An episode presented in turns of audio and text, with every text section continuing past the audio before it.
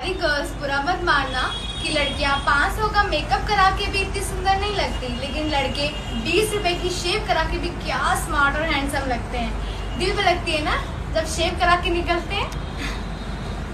लड़कियों को इम्प्रेस करने के लिए शेप कराएँ। इतनी भी वृद्धि नहीं आए हमारे।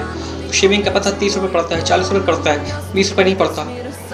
और जितने अच्छे लड़के ये दादी मोच में लगते हैं, उतने अच्छे शेविंग करा के भी नहीं लगते अगर मेरी बात से एग्री करते हो तो कमेंट में यस लिखो।